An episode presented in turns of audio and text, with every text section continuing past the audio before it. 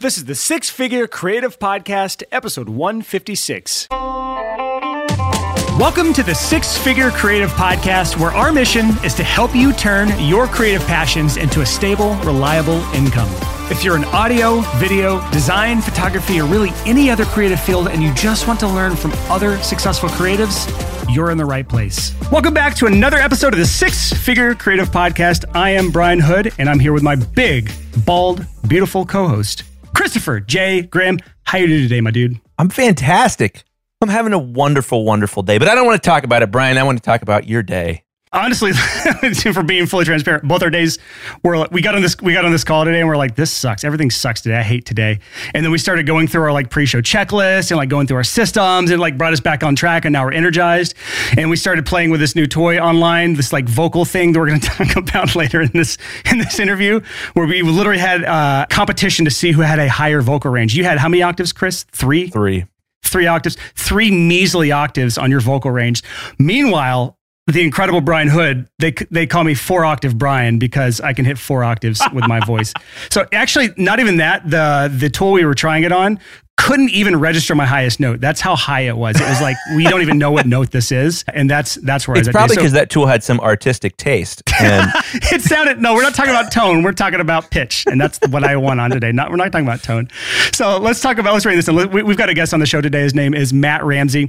He is a uh, I don't know how to explain him other than a vocal coach, YouTube sensation, superstar with over 100,000 subscribers on YouTube, millions, over 9 million views on YouTube, which is like, I, I can't even comprehend that. Like, I don't, we're not that popular, Chris. We just get like, we have our little piddly podcast.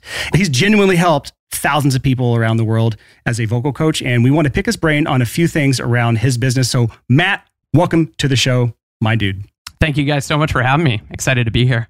Yeah, man. Yes, yes, we're excited to have you on here as well. So that one of the one of the fun things about shifting to the Six Figure Creative Podcast, and, and now that we've kind of gotten to the rhythm of things a little bit, and interviewed some different guests, is getting people from a wide variety of different backgrounds that we re- really we never could have interviewed if we just stuck to the Six Figure Home Studio, which was our old mm. podcast or the old season, whatever you want to call it. And so it's fun to get someone like you on because I've never really ever talked to a vocal coach. I clearly am not a singer, or else my we would have been talking about tonality instead of pitch on this little war that Chris and I had. Clearly never had vocal lessons. Don't need them because I, I would be awful. It'd be a waste of time. But I don't need them a, either, but only because I was born with raw talent. That's oh right. God, get out of here. Incorrect. no, incorrect. No, but you have a really cool business. You have a cool business model. And we wanted to, to, to bring you on the podcast to highlight some of the cool things that you're doing on here. Yeah. Well, another thing too that I think is so interesting about this episode is because your business is so hyper focused on like cus- you are selling customer service. It's hey, come hang out with me and we'll talk. Right. And I relate with that. Like I'm a I'm a business coach. That's my main my main uh, gig right now. More on that later, folks. but because you focus on customer service as a job, you're going to inherently understand things about being a creative freelance entrepreneur who provides a service to a client that other people won't have as much as you do. And I think the beautiful thing, we've talked about this before, is that there's a fellowship of creatives, that creatives as a whole, we all work in these weird little niches, and it's a really spread out fellowship because creative people are creative and they come up with weird business ideas right. of like, I could teach people how to sing for a living, I could master music for a living, I could make guitar pickups for, you know, there's so many different random creative paths that you could take, but there were still a fellowship of creatives and when you listen to another creative story about how they grew the crap out of their business, it's inspiring for us as creatives. And it also helps us learn some tips and tricks along the way. So, on that note, Matt, I'd actually like to chat about what led you to becoming a vocal coach because so many people have these creative skills, something they're great at, that they have maybe thought about monetizing, but they haven't really taken that leap of faith to do it. So, what even got you into vocal coaching in the first place? Yeah, dude, it's a crazy story. So, just a little background on me. So, I actually went to school for advertising. Uh, I went to Virginia Commonwealth University for advertising because, you know, talking to my parents, I'd always played music, but I was like talking to my parents, I was like, okay, so I want to find this career that's like going to pay me well, but where I can be creative. And so, you know, talk to my parents and my teachers, and they're like, maybe you should try this advertising thing. That might be interesting. Well, I somehow managed to do four years of advertising school and without the realization that I would absolutely hate it once I started doing. That's what good advertising does. That's right. the real, yeah, they, I was the real client there. They, Yeah. they were really just selling their advertising school to me. Actually, VCU has a great advertising school, and it really taught me to to think in terms of concepts and to think in terms like it taught me to be a, a much better writer as well. Hmm. So I went to school for for copywriting, graduated, had no no big plans. I actually wanted to go to graduate school for for advertising because they had this uh, graduate program there that they pretty much guaranteed that you would get a job. This was 2008, 2009. So, uh, Which was a those- great time to, great to time to be a graduate. so I ended up waiting tables for that summer in between graduation and everything. And I was waiting tables at the Jefferson Hotel. I had this this little breakfast shift that I was doing. And one of my tables, they had all of these charts and graphs and everything and, and some creative work that they were, you know, talking about. And I was like, oh, what do you guys do? And they're like, we're in advertising. And I was like, well, I don't know if you guys accept interns, but I'm your next guy. And they were from San Francisco. Long Mm. story short, we followed back up and I was very persistent. They brought me out there to be their first ever intern. And that began the three worst months of my life because it was, you know, when you're a creative person, as you guys are and as all of your listeners are, it's difficult sometimes to always be creative on demand for other people and and not get Mm. it not get to put your name on anything. You know, if you're a producer, you do get to to put your name in the credits on on the album or or whatever, or maybe you get listed, you know, on the on the Spotify information. But when you're in advertising, literally everything belongs to first it belongs to the creative director who you're reporting to, then it eventually belongs to the client. And so I was like putting in these 12 to 14 hour days and at the end of it, I was not hired, decidedly not hired by them because I was a terrible intern. My director was basically like, you know, I feel like you're this guy that likes to talk a lot about doing stuff, but I didn't actually see you do a whole lot of stuff. and what would you say you do here? Exactly. It's like, uh, we're going to need you to come in on Saturday. and so it, it really got the wheels turning because I was like, okay, here's this thing that I thought that I was absolutely, absolutely going to love.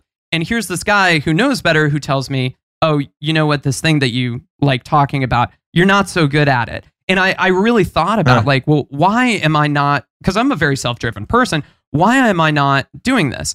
And so that began this little period of unemployment that I had when I was living in San Francisco. And so for the first time, I was like, well, if I can do anything, what do I want to do? Like, I know what the worst case scenario is. I mean, there's way worse case scenarios than that. As a creative person, you know, being creative for other people, not feeling appreciated or validated or, or making the money that you want or whatever it is, that is, you know, for a lot of people, a worst case scenario. And so I was like, well, I've always, you know, been playing music and I've always wanted to to be a performer. And so I was like, I'm going to do that. So I started playing in the train stations and at all the coffee shops and taking every and all the open mics, every every gig that I could. And after about like an hour of playing in the train stations, my voice would be totally blown out, just like gone. And it's because I didn't really know how to use my voice correctly. And so I started asking around about a vocal coach and I got put in touch with one. Long story short, I ended up moving to Austin, Texas because I found a great voice teacher here. Now, there were so many other reasons that went into that decision, but part of it was like I found this great vocal coach here and I was like, well, at least that's settled. Like I love this guy.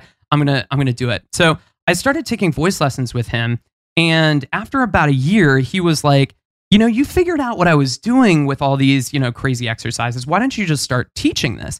And I was like, "No way, man. I'm to be on a tour bus selling gold records. I'm to be doing the whole rock and roll thing." I was like, "No, I had no no desire to teach." But I decided to just give it a try, and so I started teaching a couple of my friends for free, and I absolutely loved it. And I think that this is the crazy thing for creatives too is that you know, you can think through all these decisions, but you don't know until you actually start doing something how you really feel about it. And once I started doing it, I mean, it was like all of the creative energy that I had just really, really went into that. And I just wanted to be the best possible teacher that I could. So in the very beginning, it was about, you know, trying to figure out how to be the best possible teacher, what all of the the pedagogy and what what exercises do what and uh, what kind of voice types people are and what songs fit people's voices.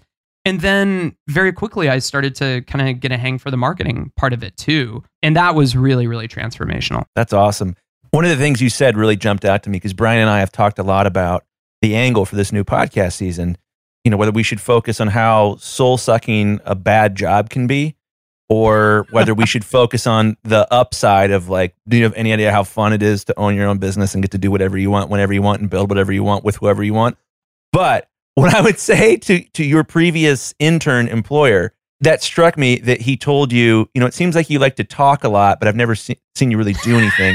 you want to be like, He didn't say never seen you do anything. He's like, you don't seem to be doing this a whole lot. Well, what I would say to him is like, sir, what is it that you believe an advertising agency does? that's the that's the whole point of the advertising agency is to talky talky talky and not do the Dewey. like I'm not personally a huge fan of advertising agencies, though I probably will change my mind someday on that. Yeah. But yeah, that's that's a great story, man. well, the And I- world the world has changed so much, and, so- and we're talking we're talking about creatives and, and marketing and promotion, and the world has changed. When I went to college, it was all about okay, thinking in terms of like one single ad. You've got an image, you've got a headline, you've Yeah. got a tagline, and you've got the logo. That's the entire space with which you can create. And of course, there's radio and TV and all this other stuff. And interactive was just getting started and was becoming a big thing. But even still, like the education at that time was like very, very focused on this one thing.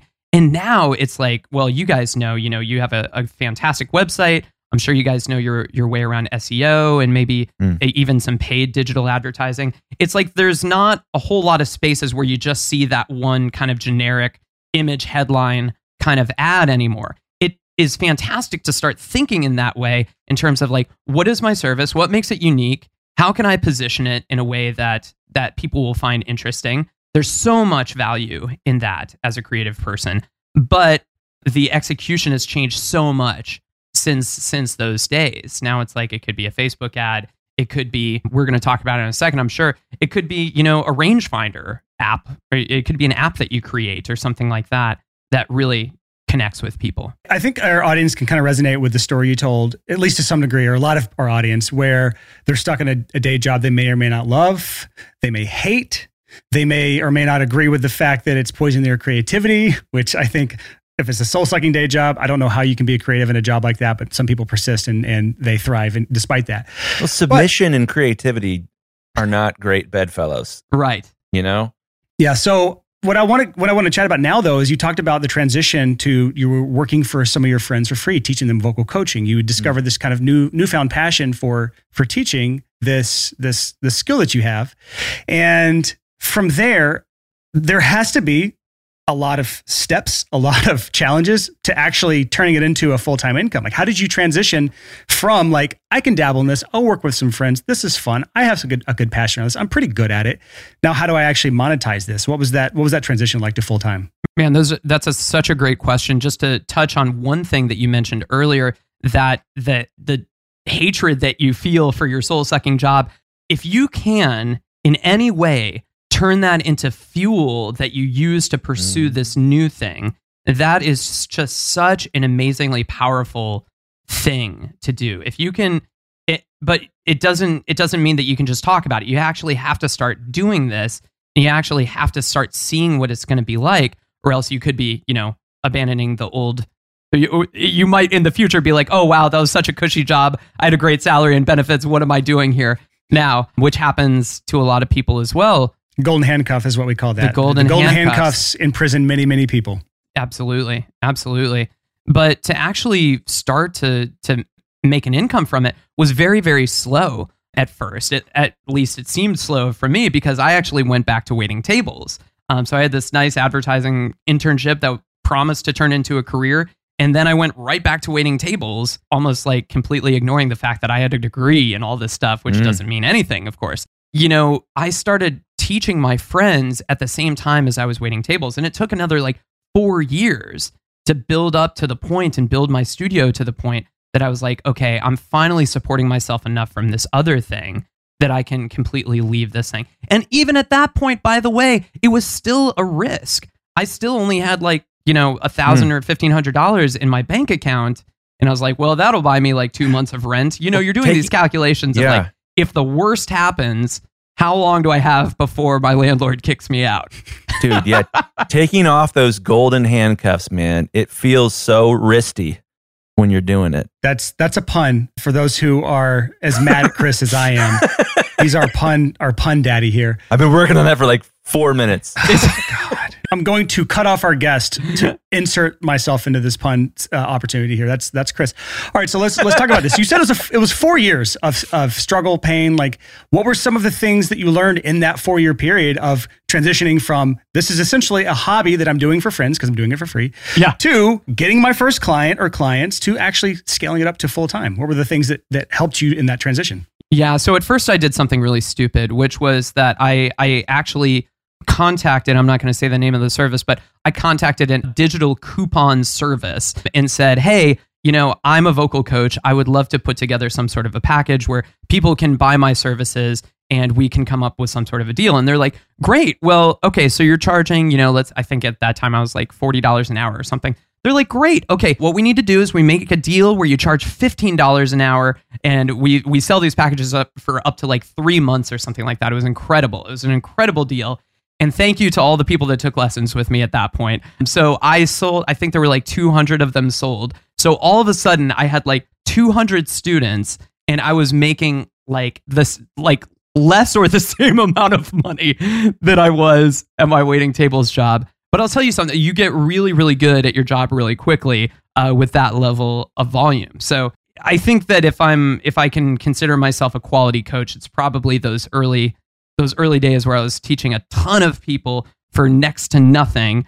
And it was they were some of the the most fun people because you got all these folks that had no desire to be a singer whatsoever. And they're like, well, that's fun. I see that. I've got my credit card right here. Why not? So that was an early mistake. That was a big mistake.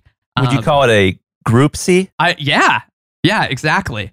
Almost like a coupon for groups. And the word oopsie combined into one word. Yeah. Oh groupsy. C. God, Chris, that's the worst one you've ever had. And with a guest, too. It's one thing when it's just me and you, Chris, and you can do a pun and I can cut it out later, but we have a guest here and you just killed his vibe. He's like, I'm never coming on this. I'm never For like friggin- four people, that was the best part of the podcast we've had yet. So it's right, okay with me. And everyone else cut it off. So let's let's get back on track here with with our, our wonderful Tell us guest, your Matt. thoughts at sixfigurecreative.com. yeah, no, no. So, so that was an early mistake. But then what was really, really, I think, a big thing for me, and, and I know that this is this is going to sound really obvious, but SEO. SEO is a huge, huge deal for my business. And I actually had a couple of students that were like, they had a, a background in marketing and they were like, hey, you know, let me start working on some SEO for you. We'll trade for lessons. And that was one of the best decisions that I ever made. And, Mm. you know, if there's if there's something that you can take from this, certainly with a with a service like voice lessons or even production or mixing or recording studios, you know, having good search engine optimization so that as soon as someone searches, you know, mixing studio Austin or voice lessons Austin, singing lessons Austin, that you're the first thing that pops up or you're at least quite high. That was an absolute turning point, night and day for my business. And I regret all the time that I spent chasing down. I mean, I did the Facebook ads thing. It was like nothing was panning out, but SEO was the first really big money move uh, that I made for my business. So let's talk about the SEO thing because I, I, I, I you have a large YouTube presence, and that seems to be a very large factor to your success as well. So the, the whole content marketing thing, that's the kind of the direction I had in my mind for this interview in my notes here. Sure. But I wasn't aware that SEO was such a large driver in in your uh, business, and I'm sure. I mean, a lot of these things go hand in hand because Google's the second biggest search engine in the world. I'm sorry, YouTube is the second biggest search engine in the world. And then first is obviously Google. But what were some of those early things that you were doing in SEO to help get your business have that, you know, get the night and day difference in your marketing efforts? Sure, sure, sure. Well, just to touch on what you said, the YouTube thing is big now, but there's also like six plus years of work that went into growing that to where it is. And now it's kind of just, you know, self fulfilling thing where You it's mean just, you weren't just an overnight YouTube sensation? You know, I, I look at other creators like Rick Beato and I'm like, Yeah. his, his first video ever has like over a million views. And like, I, that's like the only person that I know of that like he did the YouTube thing and it was like immediate. And, you know, I don't have a child with perfect pitch, which I don't know if you guys have seen the video, but his Oh, son oh, oh Dylan. oh, yes. his son I Dylan I- has my perfect kids are about the same age as his kids. Yes. When that video came out, and I was And like, your kids mm. can do the same thing, right? Oh, of course they Totally. can. Results not typical. so Rick is is an inspiration to us all, but Also, you got to look at how much he posts and the, the quality of his posts Yeah, it's are very just high. insane. But to go back to the SEO thing, so, you know, having an expert there who has a history and a background in doing some of the really kind of nitpicky plug-in oriented stuff, because I use a WordPress site. Other people who are listening to this use Wix or Squarespace, what have you. There's a No, little less optimization. And yeah, exactly. But yeah, so having having someone with a, a background in s- sort of the more kind of like uh, you know ones and zeros stuff on the back end of your site is really really helpful and and just simple things like optimizing your images. Like you know, I think my original homepage had like a video pop up is the very first thing is when Mm. you went there, and I think I even saw that on on one of your all sites. And that's a fantastic thing if you have a really, really good host and all that stuff.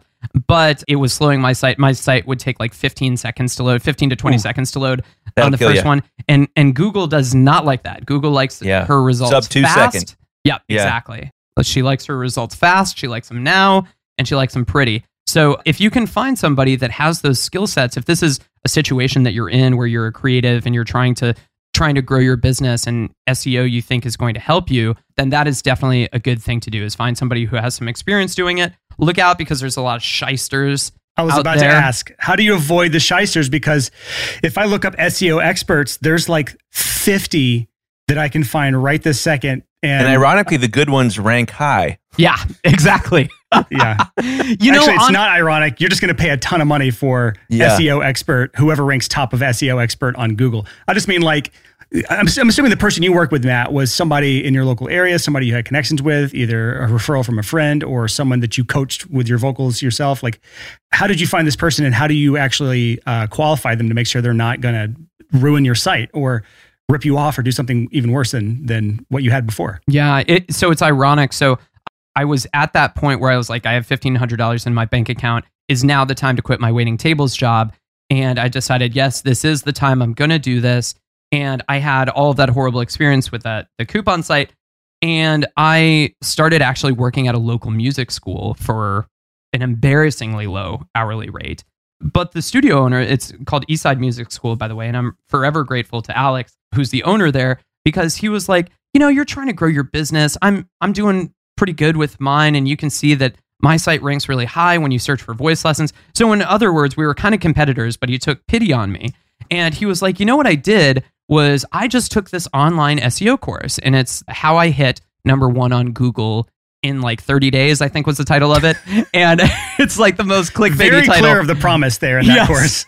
very Yeah. very clickbaity but it it worked and so i started doing this course and i actually posted a, a comment in the learning dashboard and said hey you know what would you do if this was a situation? And the author of the course actually responded to me and just on a lark i was like well hey i don't know if, if you're in austin texas but if you ever are i'd love to give you some voice lessons if you can kind of help me out with this stuff. It just so happened that he was in austin and he was interested in singing and so he actually started to, he never once paid for a lesson. He just came in one day. And for the next two and a half years, I basically sweat blood while he worked on the back end of my site and I was busy creating content for the front end. I got real lucky. I want to encourage people listening trading your services for the services of somebody else that you need to grow your business is, I think, one of the most rewarding things you can do as an entrepreneur. I've done it so many times. I had, when I first got into photography, I traded uh, a camera for business coaching. And man, You like- got the camera in this instance. I got and the you ca- yeah, provided yeah. business coaching. Yeah. Yeah, and it, it was such a great move, and it's so it's so interesting to be able to trade for stuff. Uh, that's what I do with my my personal trainer. Yeah, I do business coaching with him. He does personal training with me. exactly. That's awesome, and it's it's a fun relationship when there is a non monetary exchange going on there. Yes. Yeah. I think that there's like a, a genuine goodwill that kind of Yeah. happens on both sides. Like, I mean, I t- I mean, typically I teach half hour, or one hour lessons. I think that guy was getting like two hour lessons every week. And it was just like, you know, I was so grateful to him.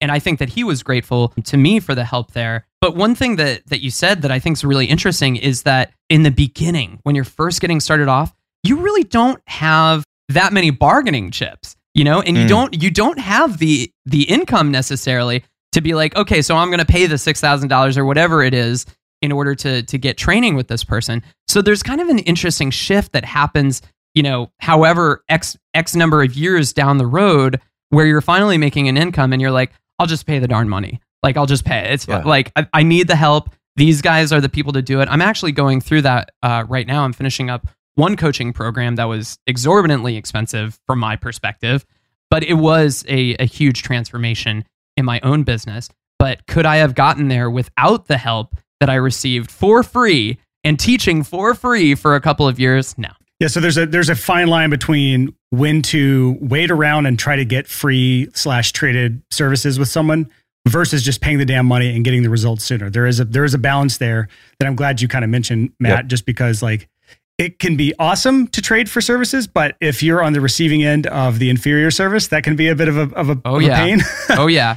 But you know, in your in your instance where you got free SEO services that essentially, in your own words, changed the trajectory of your business, totally worth it to do four, two hour lessons a week for somebody for a, for that long of a time because it's essentially made your business.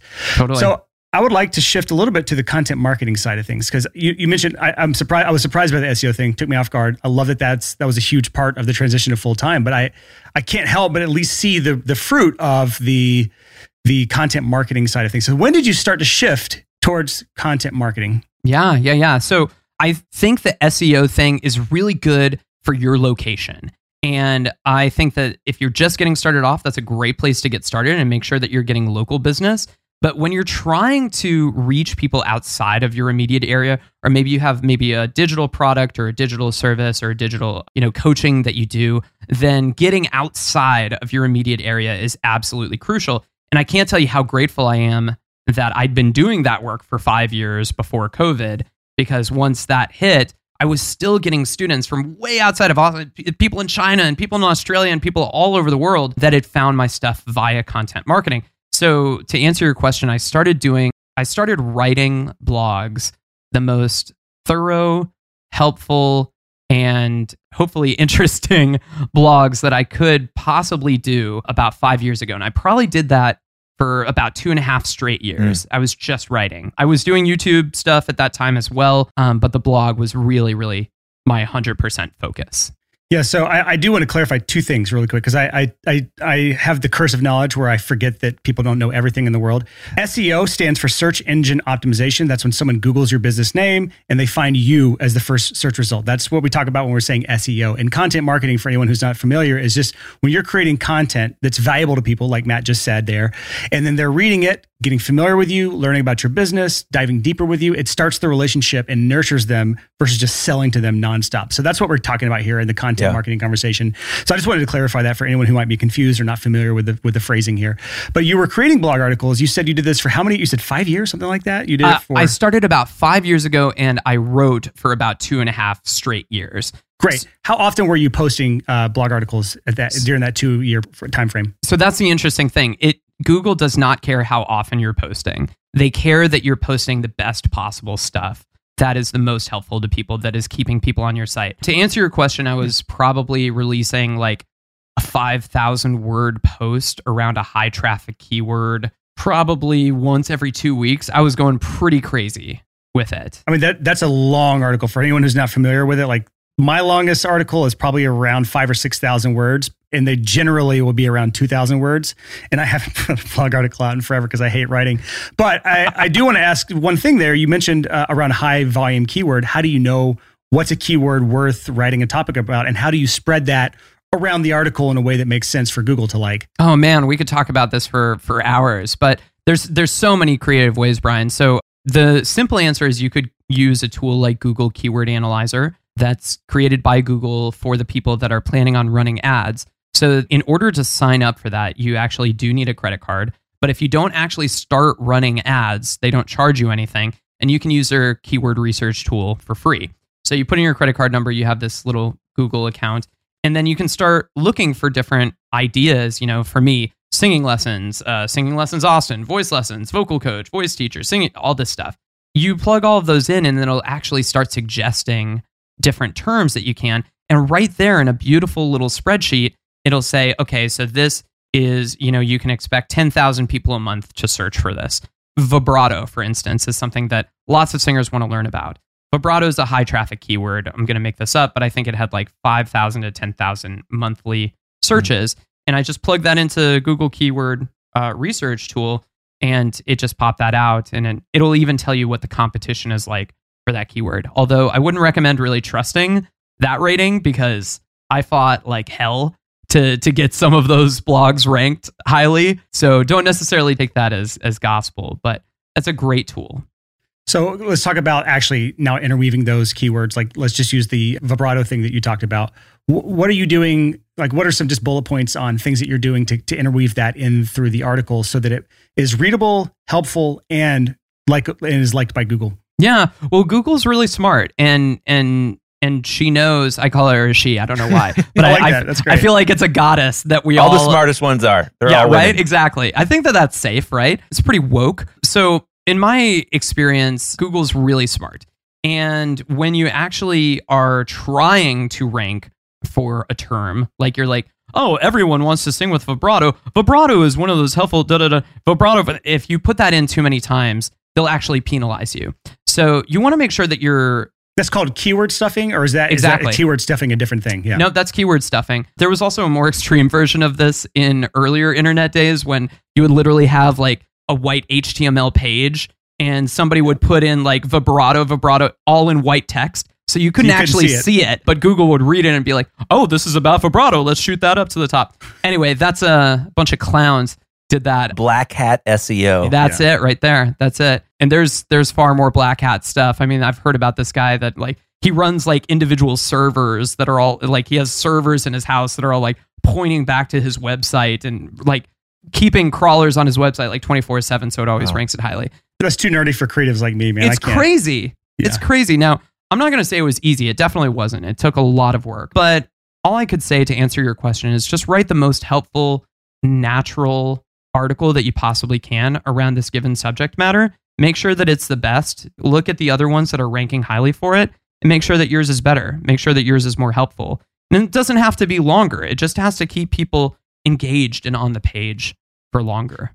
Do you trust any tools that give you like SEO scores? Tools like uh, what's the, the big one on WordPress? I have it. Oh, I S- can't remember. SEMrush. Yep. SEMrush is a big one, and there's one other one that has a weirder name, but I can't remember it. Yoast or something like that. Yoast, yeah.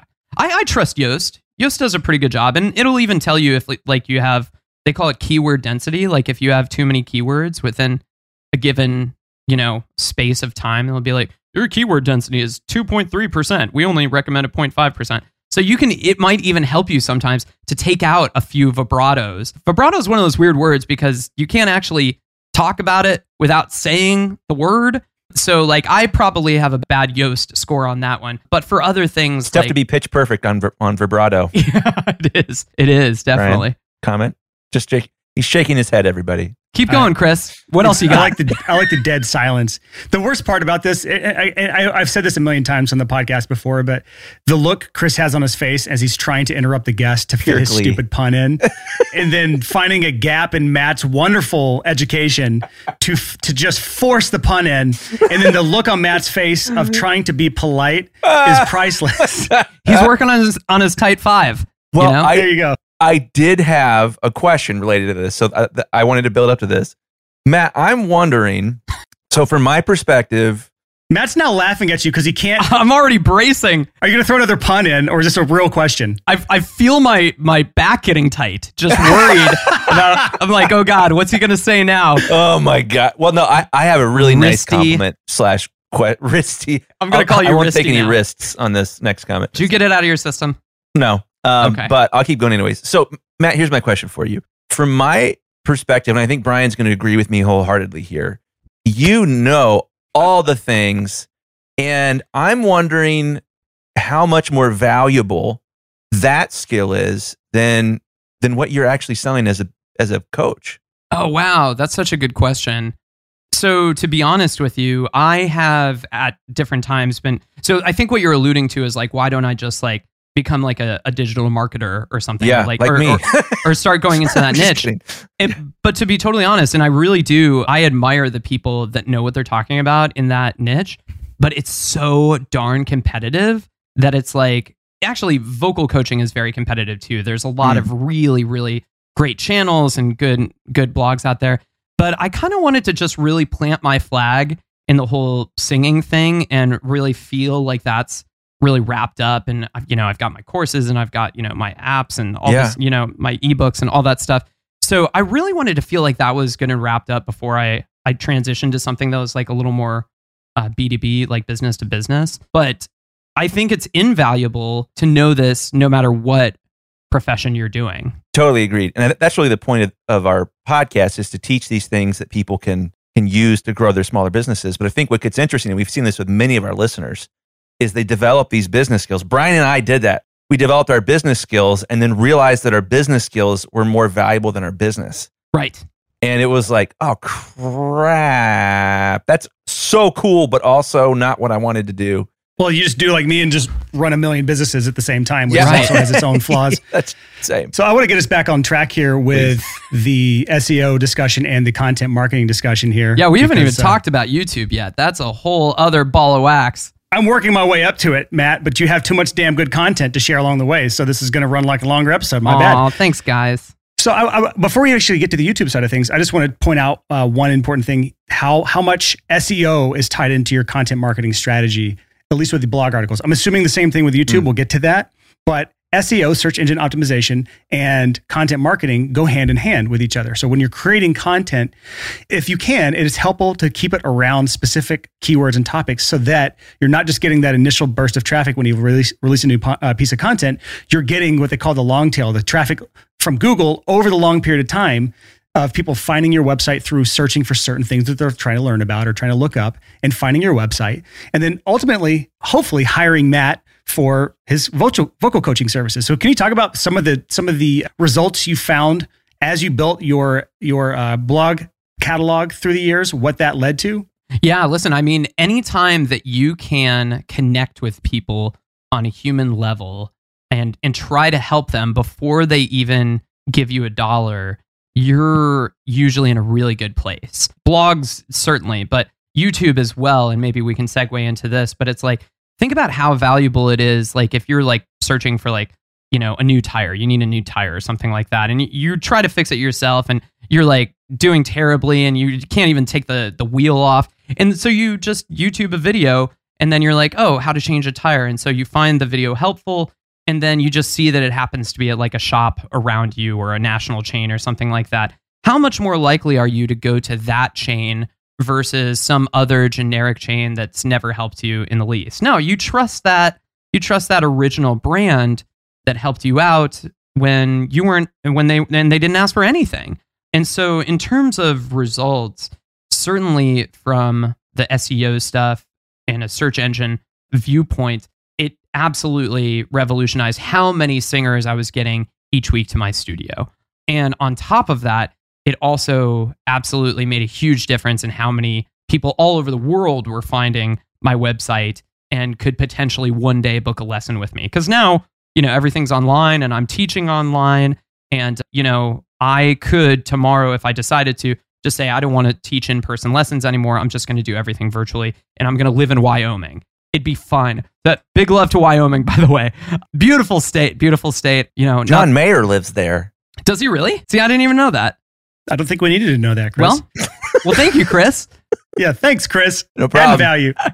but you could you could do that and having that flexibility as an entrepreneur is like absolutely priceless. I mean, I love living in Austin, Texas and it happens to be a music city, which all plays in my favor as well, but it's so cool to be able to have a product or service that is finding people all over the world regardless of where you are. But the first step is getting your local people first.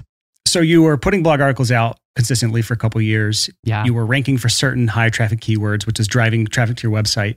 At that time, were you smart enough to have some sort of lead magnet or something to, to build a mailing list yet? Or had, did you not start doing that until you had a YouTube channel? Where did the mailing actually- list come into play? I actually had a lead magnet and all of the pop ups and all that stuff before I actually started getting more traffic.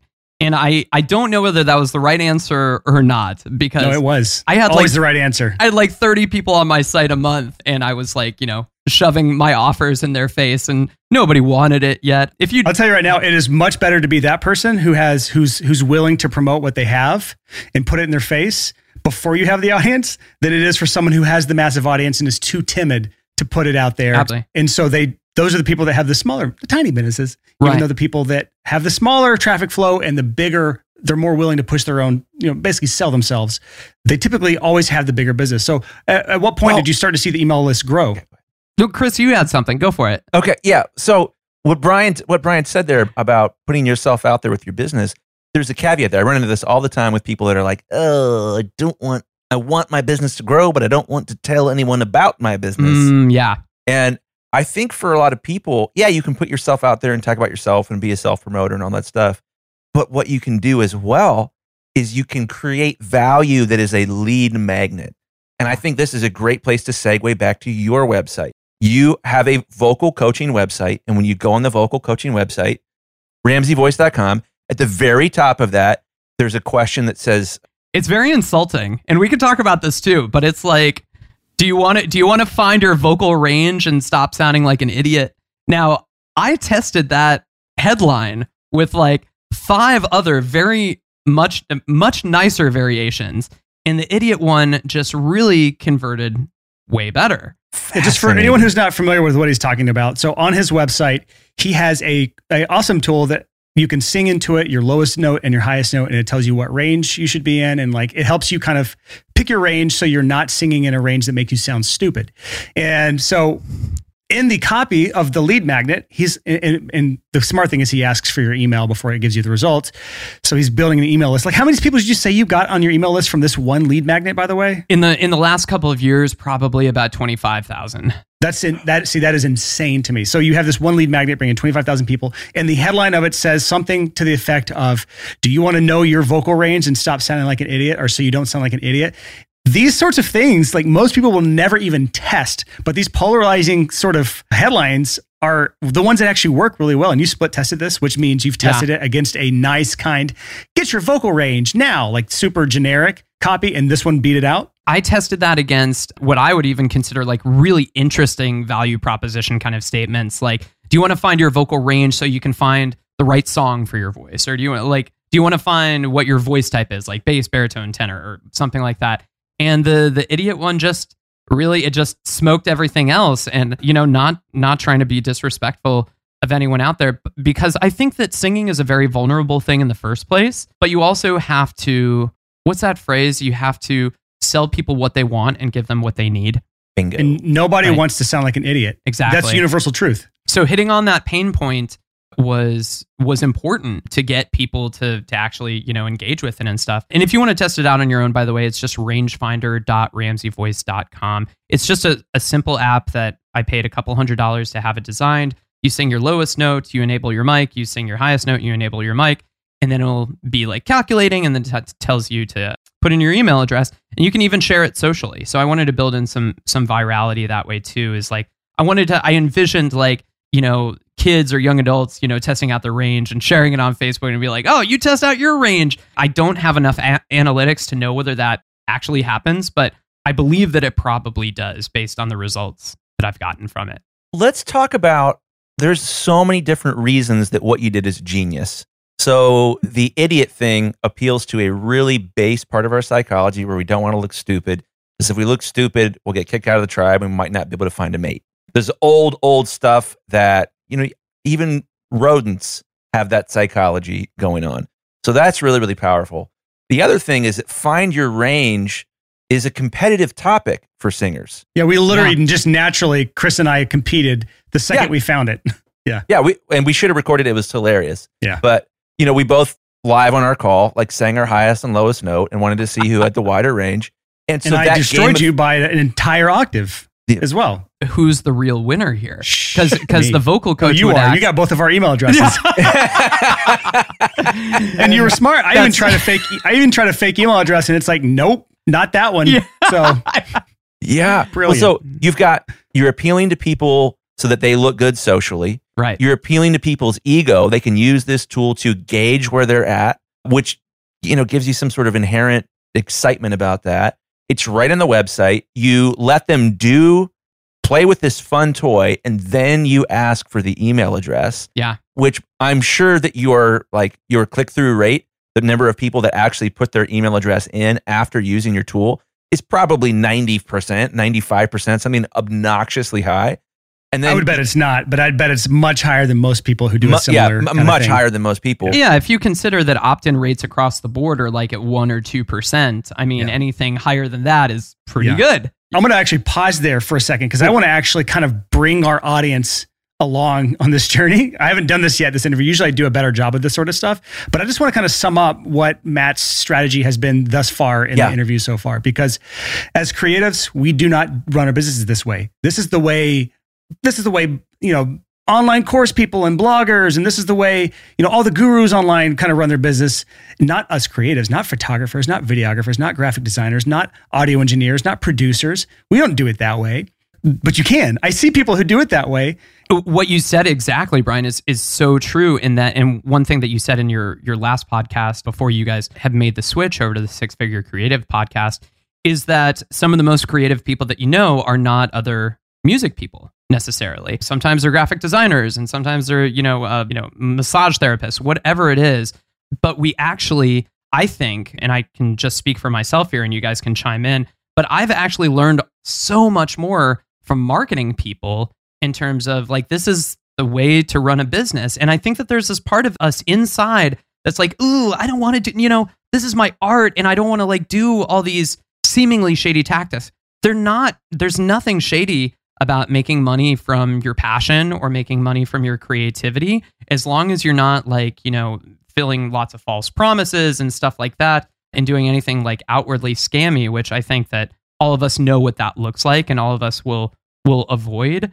But there's so many people that are just afraid to even put together you know like a free course to add on their site or something like that. That's something that you know those digital marketer guys that i always skip their facebook ads do there's a reason that those guys do those ads there's a reason that those guys have those free courses uh, because they work so matt's strategy so far just kind of sum it up so that I'm hoping all creatives can kind of follow along with this.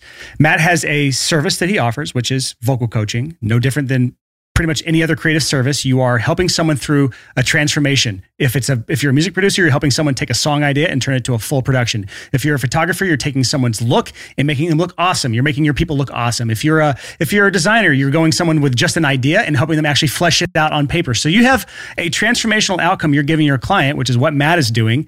And then he is like, okay, I have this thing that I'm good at that I love to do. How am I going to actually get people to find me? How am I going to fill the top of the, the funnel, as we like, to call it on here with, with your marketing funnels? And so he's he invests in SEO by giving free services to somebody, someone who can help him show up on Google on the top results. And then he also invests time, effort, and energy writing blog articles that are high quality, 5,000 word posts that have, he's done the work in putting research into the keywords so that you're actually writing stuff that's going to be found. It's long and, and interesting and helpful, which is the most important thing because these blog articles are mini services. You're helping someone with a transformational outcome on every single article that they read that Matt puts out. So he's genuinely helping somebody on these articles, which is building something called the reciprocity effect. The reciprocity effect is when you do something for me, I inherently want to do something for you. That could be hiring you. So some people, these people are hiring Matt. Some are just joining his mailing list and following along the journey, and eventually maybe hiring him. I, I would, I would bet a thousand dollars right now that there's somebody on Matt's mailing list that has recently hired him or bought something from him that joined years ago and didn't pay a dime until recently. Like that is the stuff that happens when you build a mailing list. And so all along the way, he is smartly building his mailing list. And I don't know what he's doing the mailing list yet. Maybe we'll get to it. Maybe we won't. But he's using that mailing list to build his business further. So he has SEO. He has helpful blog articles that are building uh, the relationship with with the uh, potential clients. He has a mailing list that is capturing the leads long term, so he can market them long term, and he has a transformational outcome that he's providing. And these things alone are enough to build a significant business. And from what I know, it's over six figures. We don't have to get into the specifics of the income, but it's a significant income. And you're doing things in a way that most service professionals, most coaches, most people are not doing. And I just want to make sure that we're highlighting this because it, this can be replicated by pretty much any creative field, any creative service. Yeah. What you're doing, Matt, that I think is so important for creatives that have some hesitancy to market themselves. We need some snappy word to refer to that fear. But what you're doing is you're you're marketing that you'll help people for free. right And then after you've helped them for free, you offer to help them more for money. Right. That's the business model, right? Am I Yeah. right? exactly Amazing. So any creative has their their ideal customer has problems that need to be solved. And you can solve some of those problems for free and you can help them even further through paid services.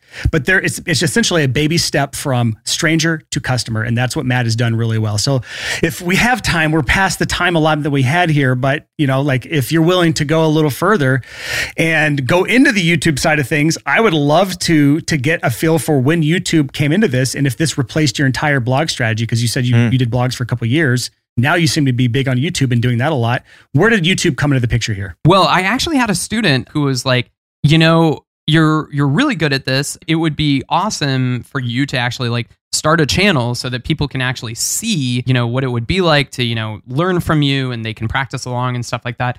And I really, really appreciated uh, that insight because up until then I was kind of like, oh, you know, you just have to come in person. Well, if again, if any, if there's any way for people to connect with you on a personal level before they spend a single dollar with you, they're so much more likely to become a loyal mm. customer. And so, even in those early days, I mean, I had a terrible camera, I had terrible sound. I was actually operating under a different business name. My original voice teacher was Octave Hire, and he was like, hey, you can use the name Octave Hire East. Two years later, he changed his mind. So all of a sudden, I had like 50 videos that like all said Octave Hire East rather than Ramsey Voice Studio. Lesson learned on that, creatives make sure that you're good with the name that you have uh, if you're going to spend so much effort into branding into it. That's a story for another time. But yeah, so I had all of these videos and I was actually putting out a video a week. Well, here's the problem with that YouTube doesn't care how often you're posting, Google doesn't care how often you're posting.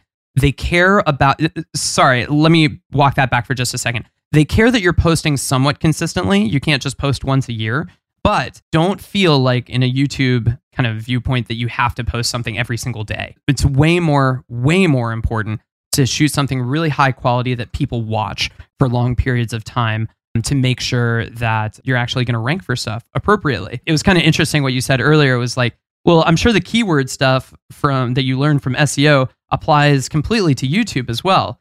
That's what I thought. But YouTube doesn't care about keywords. They care about the video quality and that people are watching it, that people are engaged for the entire amount of the video. And that That's was so what you call a knowledge bomb right there. You're, that blew my mind. I'll tell you, I was chasing that dragon for like a couple of years. I was like, well, I put together this video on vibrato and, you know, how to hit high notes and, you know, belting and all these high traffic keywords that worked really well for my blog, right? Again, YouTube doesn't care the key metric on YouTube is watch time. Yeah. Is that what you're saying? Exactly. 100%. Yeah. Um, so, just to give you an example, I did a little sprint where I shot like 10 videos around high traffic keywords because I was still thinking from SEO land. I was like, this is what I need to do. I need to rank for how to sing. I need to rank for how to hit high notes. I need to rank for vibrato, for, you know, belting, whatever it happens to be. And I did. I did rank for those things. But the amount of people that are actually searching for those terms on YouTube is really, really small compared to the number of videos that YouTube just shows to people that they think might be interested in something. So here's the counterexample to that. Amongst that sprint of 10 videos, I shot one called How to Find Your Natural Voice. And at the time, I was like, no one's going to watch this. No one's searching on YouTube how to find my voice. There's certainly people that do, but I was like, there's not going to be as many people of those that search how to sing. Well, now that video has a million views, and my how to sing video only has like 40,000 or something like that because YouTube saw and it started recommending that video to people that were searching and interested in singing. And they started clicking on that video and they watched the whole darn thing. And all of a sudden, YouTube's like, okay, that's the one. It's going straight to the top. So the search term doesn't really matter. Did I explain that clearly enough? I'm lurking your YouTube, which is why I'm not talking. I'm looking at all the stuff that you're talking about right now. And one thing that does stand out to me when I look at this video, it's your second most viewed video, your first being called 10 Singing Techniques to Improve Your Voice. Both of these thumbnails have the same look, same vibe, but they stand out. So, where does the thumbnail come into play when it comes to actually getting viewed on YouTube? Yeah, so the the thumbnail is is the gateway. If people don't click on it and it's then it's not going to get viewed. And so you can't get those metrics that I'm talking about about watch time if nobody's actually clicking on it. So thumbnail and headline are absolutely crucial just to get people watching the darn thing. And then actually once they're watching it, making sure that they're they're watching through the whole thing and you're kind of keeping things interesting. You're using lots of interesting cuts. It sounds like I'm rambling. That's because it's a mystery even to the people that are experts at YouTube. They use this AI that like predicts like what's going to be a successful thing and no one can actually say this is the thing. All you can just speak in is generalities and say that yeah, you want to have a high watch time, you want to have a high click through rate on your thumbnail, etc. So with that, YouTube gives you pretty good analytics though to give you an idea Yeah. of where your new viewers and subscribers are coming from. Is that correct? Do you have a pretty good grasp on the gist of like are they coming from search search results? Are they coming from recommended videos? Are they where is your viewership coming from for the most part? Yeah, that was kind of my point from earlier is like search is like the bottom. Like nobody nobody really cares about search. Like there's just not that many people that are are doing it. So if you just try an experiment, this is something that your listeners can do too. If you just go to youtube.com and let's say that you hadn't you had a specific thing that you wanted to search for. By the time you actually go to the homepage on youtube.com, you've totally forgotten about what that thing that you were going to search for was. And by then, you've clicked on one of the things that YouTube gave you on your homepage. Mm. That's what you really want. You really All want the time. I even have a plugin on my computer that blocks those videos. Oh, that's so don't smart. Distracted. Yeah. So like you you actually really the golden the the holy grail is hitting that recommended videos. So if you actually looked at the analytics for that find your voice video, I would say like maybe 10 or 15% of the people that find that are just searching for it, which is there's nothing to sneeze at there. It's still 100,000, 150,000 views. So it's, it's not, it's no small amount for sure. Yeah, exactly. Yeah, yeah, yeah. Out of a million for sure. But really quickly, once you have a video that starts to hit, you'll see that proportion shift. At, at first, it'll be like Hmm. people are seeing it because they're subscribed to you. And then you'll actually, st- and maybe some search, and then you'll see it start to go to suggested. And once it hits suggested, like 80% of people are you finding finding you through suggested, you've got to hit pretty much. And I've only hit that like two or three times out of 200 videos. So just to show you my track record. well, that's what actually leads to the next point that I think is probably where we'll kind of wrap this conversation up, just for the sake of time, is is consistency. You so you said something that uh, caught my ear, and I think you you meant it but didn't mean it. Was YouTube doesn't care how often you post, but they do care that you are consistent in some way, shape, or form, or at the very least, people care that you're consistent because the more consistent you are, the better you are. I want to talk about Mm. content.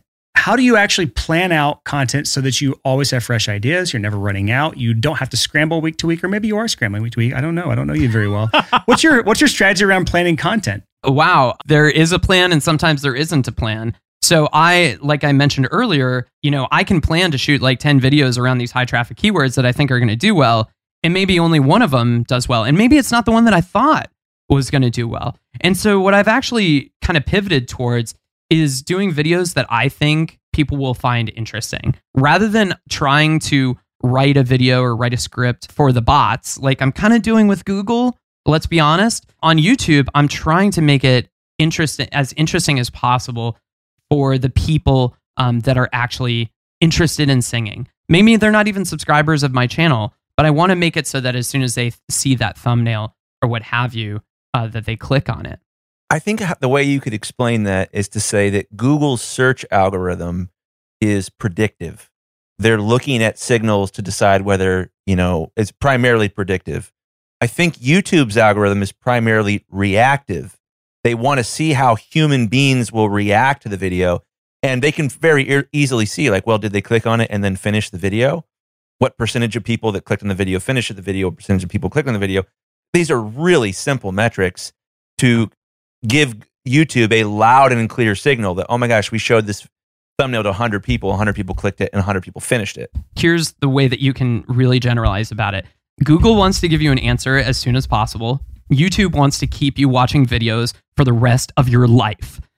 That's so true. It never wants you to leave. Wow. Once you get trapped, they want you to stay in there, which is why we can go down YouTube rabbit holes for five or six hours. And I make this comparison with singing coaches all the time is like, you know, people will just search one thing related to singing. Before they know it, they've watched 10 videos, 10 different teachers. They're so confused, which is why it's such a great idea to get personal feedback from a real vocal coach. Uh, something that I sell through my my programs and my own personal coaching, of course. But Google is actually trying to trying to help you, trying to get you some real answers right now because that's what you need. You need to, you've got the nail in the tire. Okay, let's get you to a tire shop. If I like start searching nail in tire on YouTube, pretty soon I'm going to be watching. Uh, what is it? Uh, Chris I- Fix. That's the Yes. YouTube channel that you're going to find that's the most Chris- popular for that topic. Is that your own YouTube channel, Chris? No, it's not. It's a, a Oh. different guy, but he's fantastic, and he taught me how to fix my Jeep before I broke my Jeep. He's without a doubt the number one guy for automotive. look at that. See, boom, there you are. And and you're three you're three videos in, and you're just like an hour's gone by. You're sweating in the car. You still got the nail in the tire, and you're like, how am I going to get home? Yeah. and somehow I'm now watching Everest videos of somebody summoning Everest, and I want to climb a mountain. I don't know why. I don't even do this. That's that's. It feels like a, when I'm on Facebook. It's like when you have millions or billions of dollars of of venture capitalist funds sunk into a piece of software whose job is to keep you on the platform as long as possible. You will wake up an hour later, not realizing what just happened. You're just an hour later in the day. You haven't been productive at all, which is why I have that plugin that blocks Google recommended videos on YouTube. What's YouTube. the documentary about this? They got so popular. The Social Dilemma. The social dilemma. Yeah. if you but- guys haven't watched that on Netflix, it's worth your time. But just to bring it back to your to your listeners for a second, like I know all this sounds really like kind of high level and it's like, "Oh, how how am I supposed to do that? You know, what's what would be interesting for my audience and like how do I get my titles and thumbnails and stuff like that?"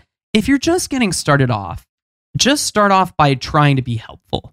Just try to shoot really uh, as good of production as you can, high production quality videos that are just helping people solve their problems. So if you're a graphic designer, then maybe you can do some screen grabs of how you, you know, eliminate red eye. I'm making this up as I go. But, you know, just try to answer these simple questions first. You'll naturally start to grow some subscribers and a following to your channel because again, you're being helpful and you're trying to give people the best answers possible. And then naturally over time, you're going to start to see what kind of content is successful and that's what you can start writing. Whereas with Google and writing for Google, it's like you already have a pretty good idea about what's going to work before you do it. And so you're kind of writing for Google versus with YouTube. Just start off trying to be helpful. And I think that goes across the board. Yeah, I think I think any creative can understand that. Like you may have a you may be allergic to marketing. You may not want to sell like sell yourself online and feel icky about it because you're trying to charge money for something you love to do. But you can resonate with helping people because I feel like most creatives they want to help people. That's that's part of the reason why they're doing what they're doing. So that makes total sense when it comes to actually creating content for YouTube. Just just be helpful. Just try to help somebody. If you can help somebody, that's 90% of it. Well, and Brian, I think that you accidentally stumbled across the word I was looking for earlier. You talked about marketing in regards to allergy. I think us referring to this hesitation of creatives to market themselves as being allergic to marketing. It's a marketing allergy. I use that all the time, and I love that phrasing because it's it's it sums up an element that a lot of creatives have. And so I'm hoping that interviews like this, people will start to have an inoculation against marketing. Well, but not just that, to help them change their definition. Say marketing isn't isn't pitching yourself. Marketing is helping people, and then you don't true. have to pitch yourself. Yeah. Right. Yeah, I mean, what, what- Literally, Brian and I are doing this right now to you. I was. I was about to say, what do you think this podcast episode is? This is a form of content marketing. yeah. And we're hoping that we've genuinely helped people. So, Matt, I think a good place to end here would just to kind of be tell people where can they go if they want to find out more about you or take your vocal thing, or just where do you want to send our audience for for your services or for what you're doing? Yeah, for sure. I think I think a good place to start is just going to my homepage at ramseyvoice.com. That's R A M S E Y voice spelled the normal way. Right there, there's a, a place to put in your email address and get a 10 free singing techniques to improve your voice. Get sent right to your to your inbox. No, you forgot to, to improve your voice so you don't sound like an idiot. That's right. Yeah. Well, we you know we experimented with that language, and then that language was different. So yeah, so so many different things we could talk Yeah, about. this this could go for for eight hours, but that's a great place to get started. But if you're uh, competitive, if you're the competitive sort, and you think that you've got a good range or a range that's at least bigger than your closest friends, then you can go to rangefinder.ramseyvoice.com and you just put in your email and it tells you what range you've got. And you can even measure it over time and see if it gets better as you do vocal training. And just to tell people right now, the the thing to beat is four octaves. I'm pulling up my screenshot here from F2 to A6. Nice. That's my vocal range. Nice. Yikes.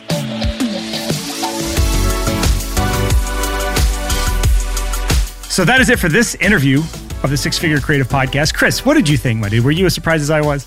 I was. Matt is the total package. He there was so much stuff where I was like, he started to talk about like the keyword finder and Google AdWords and all this like Yeah. really nuancy stuff. And I, it was amazing to be like, whoa, he did the work. He knows about all this random stuff. He must be as like traumatized as I am to have Not everyone uses knowledge, learning, and systems as a coping mechanism. That's I true. think Matt. I think Matt was just trying to build a, a good long-term sustainable business. Well, so like he, we came on, we got him on the podcast because I was like, oh, he's got a large YouTube presence, and I think content marketing is an important strategy as we move forward as creatives, just because it is a way to add value. And with so many creatives is allergic to marketing, uh, kind of like we talked about earlier. I think content marketing is a really good, I guess I don't know what we are going to call that, but it's a really good thing to combat allergy because all you're doing is helping people. Yeah. And so I, I wanted to bring him on for that. And what we got out of him was completely unexpected because we didn't even get to the YouTube stuff till the very end here. So we, we had so much that he, he brought to the table with SEO and with trading services. And I just think that it was cool to hear his creative journey and how unique it was compared to, you know, Alex Vasula that we had on the podcast, you know, a few episodes back where she was actually doing this through all through Fiverr. Like her journey was completely different, but similar results as far as monetary income and success, like completely different paths, but a similar result. I just love that that that's an option. Yeah. It's like not only do some of the things that we do as creatives not exist 10 years ago as a career option, but the the paths to success are as various as the options we have to do as for money. Like I, I worded that ter- terribly, but you know what I'm trying to say. Like Yeah. our paths are endless, and so hearing his path to success is so cool to hear. Well, and that's such a great proof for us that our concept for this podcast is so valid that if you have a creative business and you're offering a service and you want to grow your business, you need to learn from creatives outside of your niche. the whole interview I'm thinking through. So I have this like I have this weird thing I do when I'm listening to guests. I always try to put myself in the shoe of the guest listening to the podcast, which is why I kind of went back eventually and described what SEO meant and what content marketing meant. Yeah, that was amazing. Because I want to make sure like people are following along. And if someone says something that doesn't make sense from me as the listener's viewpoint, I want to try to either dig in more or point that out or try to or try to translate it into something that makes sense. But everything that he said makes sense from my perspective as you know audio engineer from the perspective of other avatars that i have in my head as i'm listening creatives that are in like other fields like photography videography graphic design freelance writing. A lot of what matt does is one-to-one applicable. You're just all you're doing is writing about different kinds of content creating different kinds of content on youtube and you would have different lead magnets essentially is what he's doing on your website. That's literally it. You, you just change some of the things out but the template really matches for any creative service Well, and what makes this conversation with Matt so relevant is that in your creative niche, you know, let's say you're photographing babies, like you're a baby portrait photographer, there might not be anyone like Matt who's doing such a great job at content marketing. There's no one to look at and say, okay, well, I want to be like them. It's so much more powerful to be, I want to be like the Matt of baby photography. Yeah, so he mentioned about how how competitive it is in the general like marketing space. Like in the grand scheme of things, I don't think Matt would argue with me. He wouldn't be a big fish in the overall like marketing pond if he were to go head to head against the best marketers. But in the vocal coaching world, he could stand toe to toe with some of the top people in the world. Yeah. And so think about that from our perspective as creatives. Like we're in our own little worlds, in our own little niches, and we can take things that we learn from people like Matt, people like Alex, people like you know any of our guests that we have on the podcast, and people like us, me and Chris, who have our own unique journeys. You can take those things and apply it to your own little pond, I guess you could say. Not the big the big red ocean, but the little blue pond. And I think if we if we take those things and apply them to what we're doing and find what parts can we pick out, pick and choose, and and apply those, I think we're all going to be better off. So I already picked up Yeah. a few things from Matt that I'm going to push forward with Yeah. in some of my businesses, and I'm I'm looking forward to to some of the other guests we're going to interview on this podcast. Same. I learned a lot from Matt. And that's probably one of my favorite parts about this next version of the podcast, this next season. I'm learning way faster than I did last time. Yeah, we don't because we were like two two wet sticks coming together and turning to mush when we got on the podcast. Two wet sticks coming together and turning to mush. What? It's like the iron sharpens iron thing. Like we were not sharpening each other on the podcast. We Oh were just my- dumbing each you- other down. Are you on drugs? Clearly not, Chris. we were definitely not getting any smarter with it just being me and you on the podcast every Apparently. week. Apparently. Well, we just got a lot dumber. And it feels good for me to be able to make fun of you a little bit in this episode. Yep. So And now we're getting smarter, gradually, gradually smarter. So amazing. Stay tuned for next week, bright and early, 6 a.m. Tuesday morning for our next episode of the Six Figure Creative Podcast.